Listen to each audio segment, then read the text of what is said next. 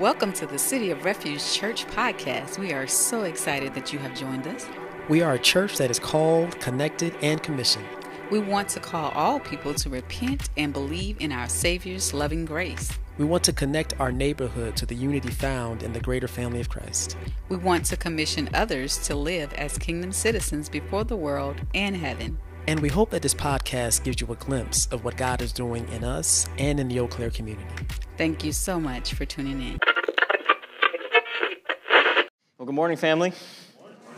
Grace and peace be multiplied to you in the knowledge of our Lord Jesus Christ. We have, if I haven't had a chance to meet you yet, my name is Justin. I have the pleasure of serving on staff here at City Refuge. And like Jay said earlier, we are a young and growing church that is here to connect all to Jesus, to connect them to his greater family, and commission them out as kingdom citizens all over the world. I'm not only excited to be with you all this morning, um, to, to, worship together, um, and to be with you all, I'm excited to open God's word with you this morning. And just as Carl said, and as we sang together, we do need God to be with us as we read his word and as we study his word. So, will you pray with me that God's Spirit will be with us and that he will illuminate our hearts and our minds so that we have a true understanding of what he has for us this morning? Lord Jesus, we do come to you and Lord, we echo what we sang and that we do need you every hour. So, Lord, we come to you now wanting to need you, wanting to be desperate for you, wanting to be satisfied in you, Lord Jesus. Father, you tell us that the grass withers and the flowers fade, but your word endures forever. And Lord, you also tell us that your word is the gospel or the good news that has been proclaimed and recorded for us. Father, we do thank you that your word will never fail. And we thank you that it contains the best good news that this world has ever heard. And Father, I pray this morning that your Spirit will help us to put away all malice, all deceit, all hypocrisy and envy and slander, so that we can be like newborn infants who desire the pure spiritual milk of your word. And Lord, may your Spirit remind us of the good news that your word contains, how your word still applies to us today, and that you will help us to understand it so that we will grow up in the knowledge of our salvation. Lord, we have tasted and seen that you are good. So may you refreshen us this morning. May you open our hearts and our eyes and our minds to you again so that we can continue to taste the rich goodness that you have shown us. Christ Jesus, you are indeed in our midst. You say that you stand in the congregation and that you are the great teacher. So, Lord Jesus, we pray that you will teach us this morning. And God, I pray for myself that every thought I have, that every meditation on my heart, and that every word I say, Lord, will be pleasing in your sight. So that you may be glorified this morning, so that you will be known this morning, and so that hearts will be drawn to you to have a greater affection for you, Lord Jesus. And it's in your name that we pray and ask these things. Amen. The title of today's sermon is Family Court. Family Court. Over 25 years, one TV show has changed the way that we see legal proceedings. First airing in 1996, Judge Judy was a reality based court show that centered on Judge Judy Sheindlin, I think that's how you say that, a small claims and family court judge uh, who would often settle disputes between family members and friends. And one thing to know about the show is that all the cases that were presented were real. And there are some that are more serious where people were settling uh, different disagreements about rent or some property rights. But there are other cases that were a little outrageous and maybe very outrageous. To give you one example of uh, uh, one such case, there was a woman who hit a deer with her sister's car, and the sister got upset that the insurance money wasn't enough, so she sued her sister. And then the other sister got upset that her sister didn't eat the deer meat stew that she made from the deer that she hit, and so that's why she was taking her to court. And all of this shows how far people are willing to go to sue one another or to get something from one another, even if it seems outrageous. But not only that, I think it shows how dysfunctional and disunified families can be. And to make matters even maybe more sad, it puts all this dysfunction and disunity on public display for the whole world to see. And after watching some of these cases, I began to wonder if there was a better way to resolve the disputes that were occurring between these family members. In some ways, I began to wonder if there was a chance that these families could have resolved the issues on their own before taking it all the way up to Judge Judy's court. I mention all this because that's, or these are the very questions that Paul is asking as he's writing to the Corinthians. Over the past few weeks, we've looked at Paul's first letter to the church in Corinth. And instead of seeing a church that boasts about the spiritual wisdom of God, the church has been plagued with many problems. Paul, in the first four chapters, speaks to the divisions and the rivalries that existed between the members of the church. He explains that groups of people were exalting the status of different leaders, saying that if we follow this person, that makes us better. And to counter that, he explained that we are to put leaders in the right place, not put them on a pedestal. And in fact, he tells the leaders that they are to demonstrate servant leadership of putting the needs of the church above themselves, not wanting to take things from others to exalt themselves. And he says that servant leaders are to imitate him as he imitates Christ, to not fall into the trap of arrogance and pride, but living with humility and sacrifice. Paul then addresses the issue of church discipline as he received reports that a sexually immoral person was in their midst, that they were not cast out of fellowship. This is what J.O. addressed last week as he preached on chapter 5. And despite how serious and difficult and drawn out church discipline is, it truly is the most loving thing that we can do when someone is in unrepentant sin. Because the result or the, the purpose of church discipline is not to put someone out for eternity, but say, we want you to be restored. We want you to come back into the fold of fellowship, to become more like Christ. And it's from this context of church discipline and the judgment that's happening within the church that brings us to chapter 6. We've seen how a lack of spiritual, godly wisdom has caused the church to idolize its leaders. And we've seen how this lack of spiritual, godly wisdom is causing the church to harm one another as they allow lawsuits to run uncontrollably throughout their midst. And that's what we're addressing this morning. Paul opens up in verse 1 by stating that the main problem of the section, and he says, If any of you has a dispute against another, how dare you take it to court before the unrighteous and not before the saints? In other words, Paul is telling the Corinthians that they are not to seek the courts of the world to settle these disputes or these minor lawsuits between believers. Rather, they are to settle the, the disputes within the household of God, between those who are of the same faith. He explains that the problem with the Corinthian church is that they are seeking the judgment of the unrighteous courts over the wisdom and the discernment of the saints, the family members that are committed under the larger banner of Christ. And because of the unrighteous courts, or these Roman courts, are not bound to the same standards as what God has put into place, he believes that these courts will not properly judge the disputes that are happening between the members of the family, the members of the Corinthian church. With this in mind, I propose that the main argument that Paul is trying to make in this section of Corinthians is for them to use godly wisdom to settle the disputes that are happening between these family members. And similar, similarly, I propose that Paul is making the same argument for us this morning. That instead of seeking the wisdom of this world, or the supposed wisdom of this world, that we are to seek the wisdom that God has placed here to settle the disagreements and disputes that are happening, or that could happen here. And I want to be clear that Paul isn't saying that all civil courts and authorities should be given up entirely. This wouldn't make sense as he tells us in his letter to the Romans that we are to submit ourselves to government powers and government authorities. This is especially true for Paul when he used his status as a Roman citizen to have a trial before a Roman governor Festus and before Caesar himself. Paul knew that the civil authorities had its place, but he's highlighting a different aspect of settling disputes to the Corinthians and that's settling of these trivial disputes within the family, that they should be focused about what's happening inside before going to what's happening outside. And just as Paul sought out certain, certain civil authorities under certain circumstances, we should do the same. Earlier this week, a report came out from the Attorney General's office in Illinois.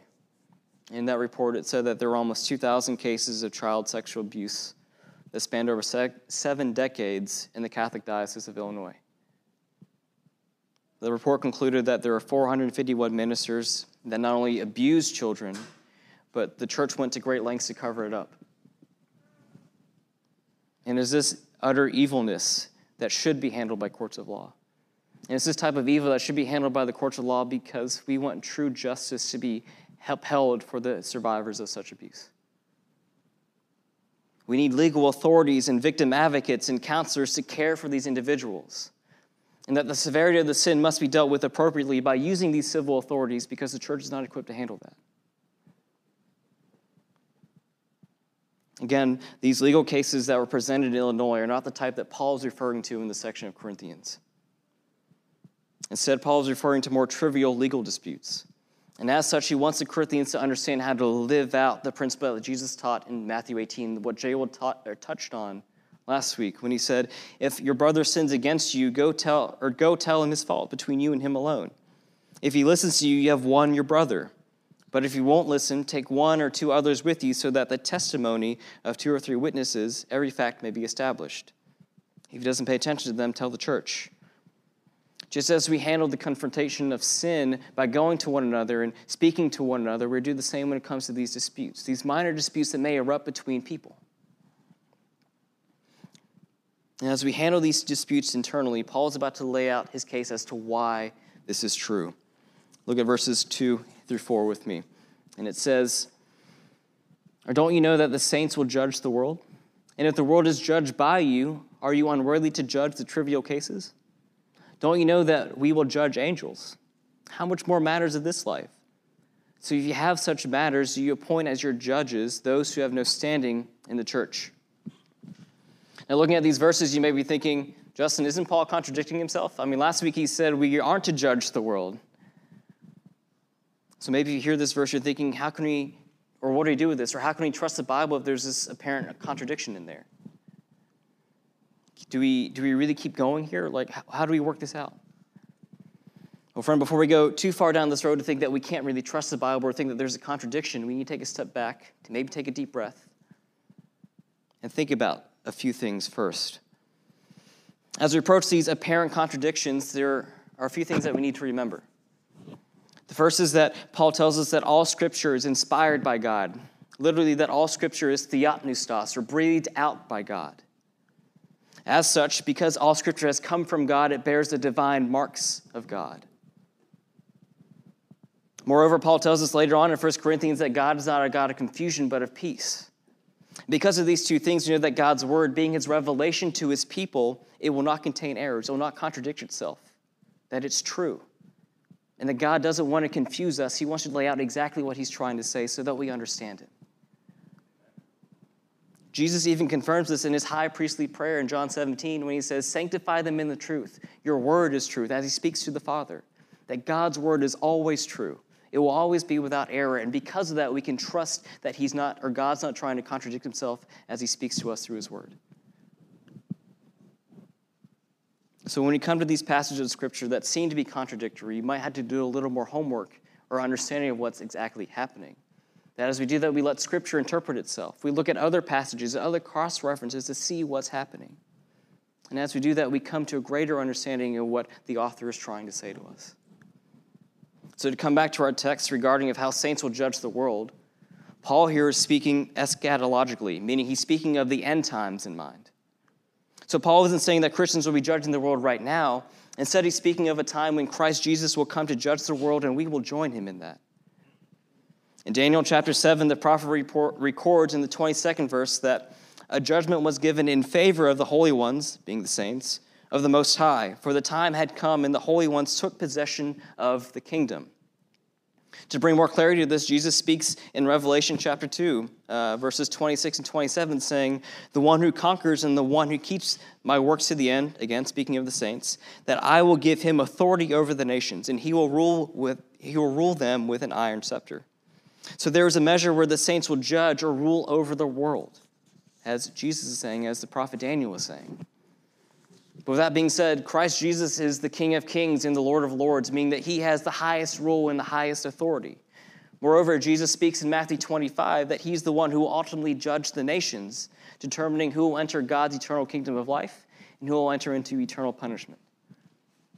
In light of that, whatever measure that Christ gives us to judge and rule over the world, he will always have the final judgment and the greatest rule.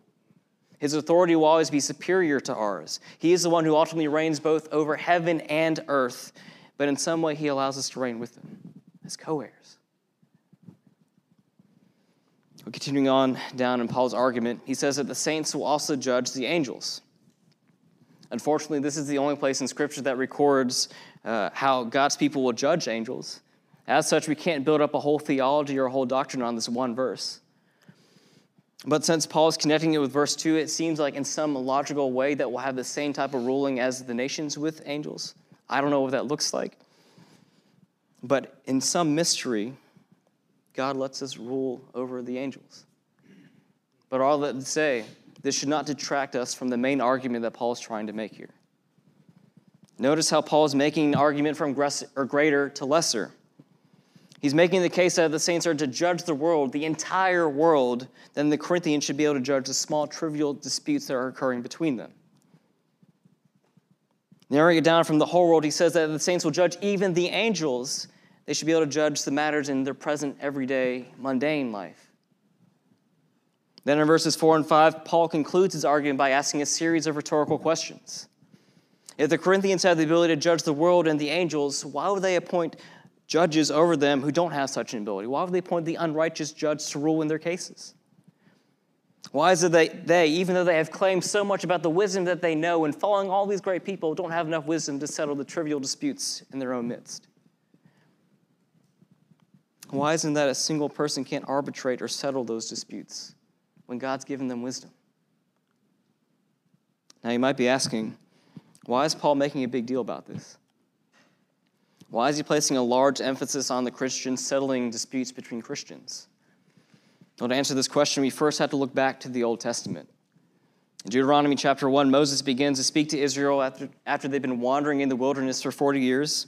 And as they're standing in the land of Moab, Moses recalls how the Lord allowed them to be as numerous as the stars in the sky, that they allowed his people to prosper and to grow. But Moses, being one person, wasn't able to settle all the disputes that are happening between all these people. He was just one normal guy. So then, what Moses did was he selected wise and respected men to be judges for these disputes. Then, picking up in chapter 1, verse 16, he says, I commanded your judges at that time hear the cases between your brothers and judge rightly between a man and his brother or his resident alien. Do not show partiality when deciding a case. Listen to the small and the great alike. Do not be intimidated by anyone, for judgment belongs to God.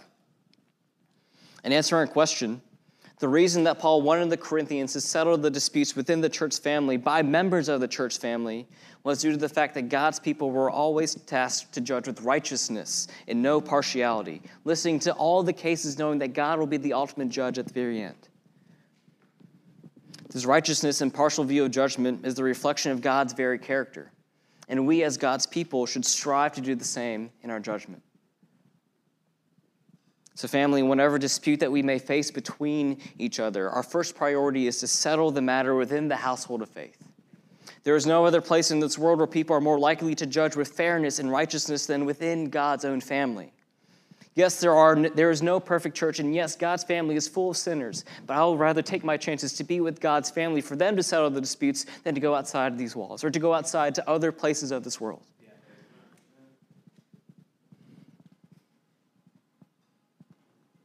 And if you look to the world, the wisdom that has is foolishness when compared to the wisdom of God. We see this in the politics of the world, that the people who have many degrees and many letters behind their name, the ones who have the most experience about how to fix all the world's problems, fail to unify a nation that's divided or unify countries that are so far down the road that they don't even know what to do. Family and college degree might give you a good nugget of information, and the experience that you gain on the street might help you to figure out what comes next. But it can never compare to the richness and the power of God's wisdom.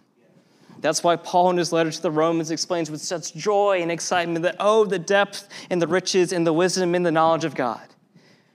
Family, God's wisdom is so deep that even the deepest ocean can't contain it. God's wisdom is so rich that even the tallest of mountains can't surpass how vast and mighty it is. This is God's heavenly and spiritual wisdom. And family, we have access to this heavenly wisdom through Christ Jesus, who has been brought down from heaven to come to earth.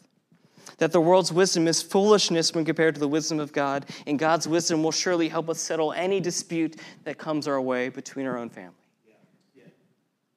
So, friends, if you're seeking wisdom or if you're seeking help in trying to reconcile with those you're in dispute, dispute with, will you turn to the Lord and seek Him out and seek out His wisdom today?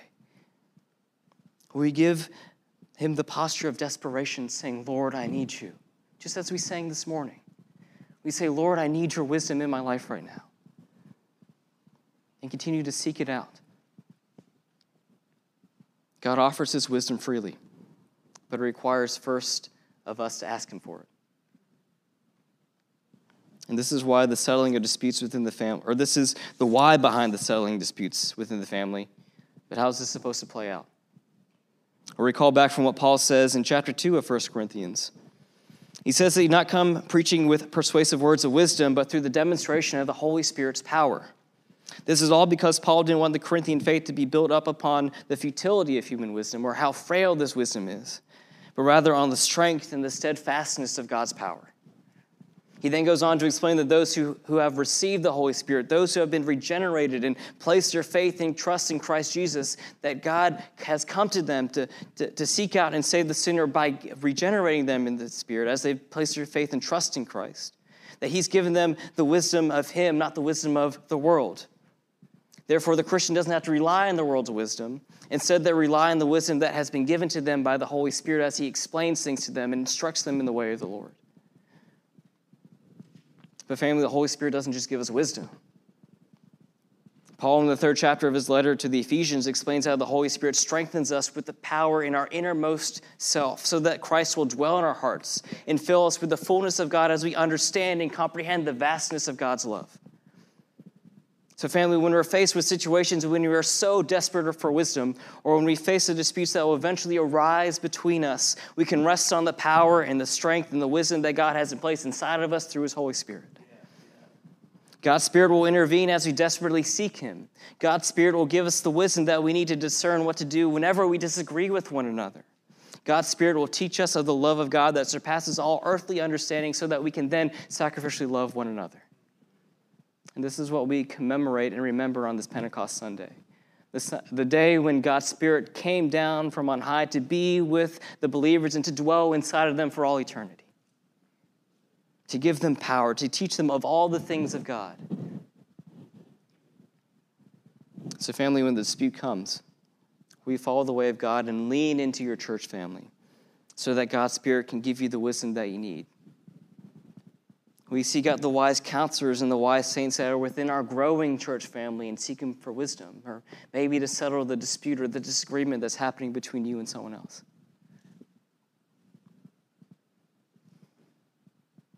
This is the order that God has designed for his children to operate in. And it's in our best interest to follow in his design.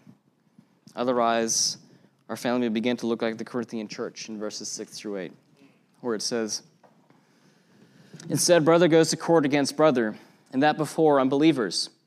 As it is to have legal disputes against one another is already a defeat for you. Why not rather be wronged? Why not rather be cheated? Instead, you yourselves do wrong and cheat, and you do this to brothers and sisters. In verse 6, Paul summarizes verse 1 and repeats a problem that is facing the Corinthian church of brother going to court against brother, family member suing family member. But he adds an extra little bit there. He says that this is happening before unbelievers. He says this because it's putting a bad witness to the world. In contrast to what Jesus told his disciples in John 13 of, uh, I give you a new commandment to love one another. Just as I have loved you, you are also to love one another. By this, everyone will know that you are my disciples if you love one another. Instead of showing Christ like love, the Corinthian church is instead, of, is instead showing world driven lawsuits. Through their actions, they are showing a watching world that they would rather be divided and argumentative instead of showing sacrificial love. Family, we must preserve the unity of the church and show this Christ like love to one another, especially as we face disputes and disagreements. We don't want to be a broken family. So let me ask you the question where may the Holy Spirit be leading you to settle a disagreement or dispute with someone? Is there anyone that you feel as if you need to reconcile with, whether you sin against them or they sinned against you? Next Sunday, we'll be partaking in the Lord's Supper or communion and to follow in light of what um, follow in light of what we're told to, to go to the or to lay our gifts before the altar to reconcile with our brother or sister first and then come to the altar we need to do the same as we prepare our hearts for communion So I want to encourage you that there is something you need to reconcile with, to take this next week and to do that, to do the hard work. It may be awkward, it may be hard, but can you trust that God's Spirit will move as you engage and follow what God calls to do to reconcile? Can you lean into other people and say, hey, this is hard, but how can you help me into this as I settle this dispute or this disagreement? Will you prayerfully seek the Lord in that this week? Well, finishing out the section, I think we need to ask the question Does Paul really think it's okay for Christians to wrong one another or cheat one another? As we answer this question, but let's first remember that Paul is speaking to a very particular group of people about a very particular set of circumstances. The Corinthians were suing one another and seeking the legal judgment from a court system that operated outside the bounds of what God ordained. Therefore, in Paul's mind, the Corinthians were already defeated. They failed to live within the design that God has given them as they sought their own wisdom and walked in unrighteousness. For Paul concludes by saying that they were cheating one another and bringing wrong against one another. These are the markers of spiritual immaturity cheating and wronging one another. In contrast, spiritual maturity is marked by a willingness to be wronged and cheated. Paul even mentions this earlier in chapter 4, where he says in verse 12 that when, we're, when we are reviled, we bless. When we are persecuted, we endure it. When we are slandered, we respond graciously. Though this might seem like foolishness to the world, it is wisdom in the light of Christ. We choose this form of spiritual maturity because it's an imitation of Paul, who's ultimately imitating the Lord Jesus. And as he speaks of imitating Christ, Peter, in his first letter, writes about Jesus' suffering on the cross. And he says in verse 21 For you, speaking to the Christians, we're called to this, being suffering, because Christ also suffered for you, leaving you example, that you should follow in his footsteps. He did not commit sin, and no deceit was found in his mouth. When he was insulted, he did not insult in return. When he suffered, he did not threaten, but entrusted himself to the one who judges justly. He himself bore our sins in his body on the tree, so that having died to sins, we might live for righteousness. By his wounds you have been healed. For you were like sheep going astray, but you have now returned to the shepherd and overseer of your souls. Family, Christ Jesus suffered as God who was wrapped in human flesh. Being fully God, he didn't commit a single sin. There's no deception in his mouth, for all his words were 100% true. There was not a single blemish or a stain of unrighteousness upon him or in him because he was God. And and as Christ Jesus was brought before the Roman court, and as he eventually hung upon the cross, he wronged no one. That even though insult after insult was thrown upon him as he hung on the cross, and he was scorned by the ones he came to save, he spit no insult back at them. Instead, in his suffering and in his humiliation, he entrusted himself to his Father, the one who will always judge justly. Then, as Christ Jesus hung shamefully on the tree, he took upon himself my sins and your sins, and then applied his righteousness to those who have placed their faith and trust in his saving work. And even though he died a physical death, the death that we all deserve, the grave couldn't hold him down. That Christ's Spirit rose or God's Spirit rose Christ up from the grave so that we can declare with boldness and confidence that it's by His wounds that we have been healed, that we've been healed from our sin and our unrighteousness, so that we will live for righteousness' sake in the power of God's Spirit. Christ healed us from the curse of sin and death, that we have returned to Him, and now He is our great shepherd and the overseer of our souls.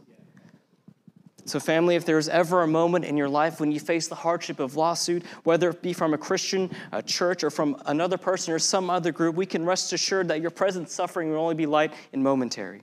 That you can rest assured that just as you have been insulted or cheated or wronged, you can always entrust yourself to the God that will ensure His justice will always be brought down, that His justice will always have the last word. You can rest assured that Christ Himself in the fullness of his humanity, has not only experienced what you're facing, but he has conquered it once and for all. Amen. Family, as you walk through the perils of this world, your great shepherd is walking right there with you, alongside you in the valley of the shadow of death, where his rod and his staff will give you comfort. And as he's walking beside you, the heals that have been inflicted against you, he will ultimately heal those things. And he, as the overseer of your soul, will ensure that not one hair will fall from your head without his say so. That he, in his strength and his power, ensure that nothing will snatch you out of his sovereign hands, and that nothing will separate you from his great love. Family may be difficult now, and the battle, the battle may be long, but the victory is on the other side. For your Savior will surely lead you to the green pastures and the still waters so that you will always enter into his rest. This is our hope. And this is what we cling to as we face the disputes that happen among us and the disputes that happen to us. This is the message that allows us to press on and pursue reconciliation, even in the event that our own family will take us to court. No matter what, we can trust that God will always bring his justice, that he will always be with us, that he, through his Spirit, will give us the wisdom that we need to not only settle the disputes, but the wisdom and the endurance and the steadfastness to, to continue to push through no matter what comes our way. You pray with me? Father, we praise you and thank you that you have indeed given us a way to settle the disputes that may arise among us. But Lord, we give you an even, an even greater praise that you, through your Son Jesus, have given us the ultimate way to settle the dispute that existed between us and you, which is the judgment for sin. Father, I pray today that through your Holy Spirit, you'll help us to know more of Christ's work for us. Lord, I pray that your Spirit will apply the things spoken of today so that we, as your people, will live as a people who want to quickly settle the disputes that come all for the sake of loving sacrificially and following in your footsteps. So, Lord, be with us now. May your presence be felt. May your spirit convict and encourage. May your spirit refresh us. May you help us to worship you in all that we do this morning, Lord. We ask all these things in Christ's name. Amen. Please stand and sing with us.